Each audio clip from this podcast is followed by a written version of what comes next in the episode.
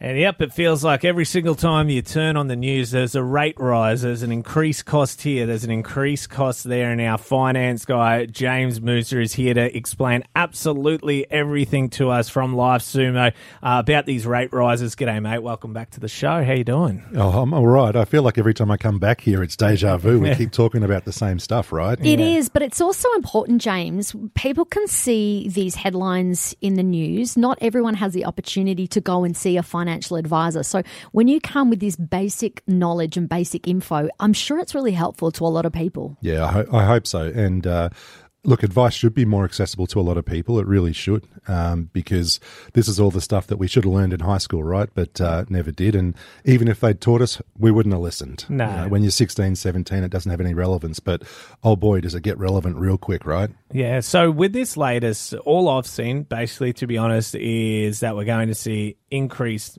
a rate rise for, for homeowners. What's that sort of mean exactly? Yeah, it means that the uh, the base rate of interest from the Federal Reserve has gone up by 0.25%, so a quarter of a percent jump. Um, and of course, the banks aren't going to wear that. They're going to pass that straight on to the lenders, um, oh, the borrowers, sorry.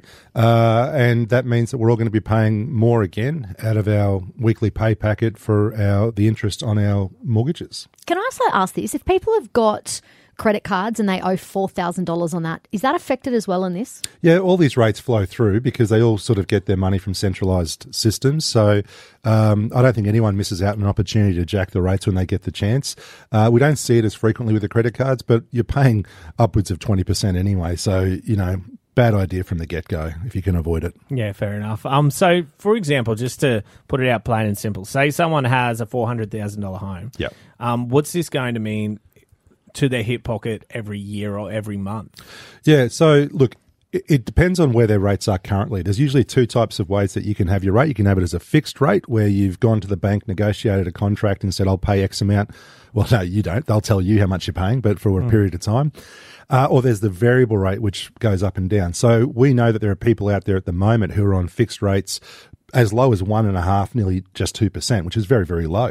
Um, the problem is when those fixed rate contracts are up, and most of them are coming up in the next sort of six months, um, they can be jumping from one and a half percent up to six percent. Uh, very, very quickly. So, on a $400,000 loan, you'll go from paying $6,000 a year interest to $24,000 a year interest uh, virtually overnight. So, that's a big jump. That, that's a big hit. That's a massive hit. And if people don't have that kind of money accessible or mm. available to them, they've On got the to start thinking about how they find that money. Yeah, Tam, that's exactly it. You've got to start. I, I think that we need to start thinking now. So if you know you've got a fixed rate contract coming up in, say, six or 12 months' time, I think you need to start month by month putting a bit extra away. Uh, as though it's you're, you're building up to that rate increase, so that by the time it comes, you've learned to readjust your family budget to try and fit in with that increase. Because, look, I don't. I can't see the rates going up to what they were in the in the late 80s, early 90s, where rates were as high as 18, 19 percent on mortgages. But uh, it is, you know, it is reasonable that they might go up a bit further. We have to see a plateau at some point because the government needs to be able to see, or the Fed needs to be able to see the impact that these rate rises are having on our economy and whether they are slowing inflation. Um, but until we can see that impact, we won't know that until the rates come off the fixed rates.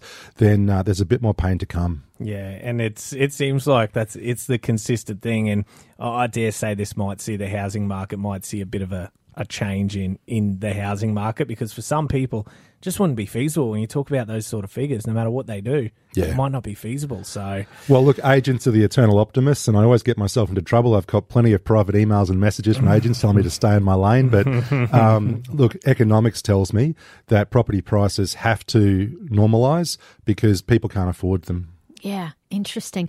James Mousa from Life Sumo, thank you so much. I know you and your team are really open to people coming in, picking your brains and so forth about what they can do to prepare for the months or the years ahead.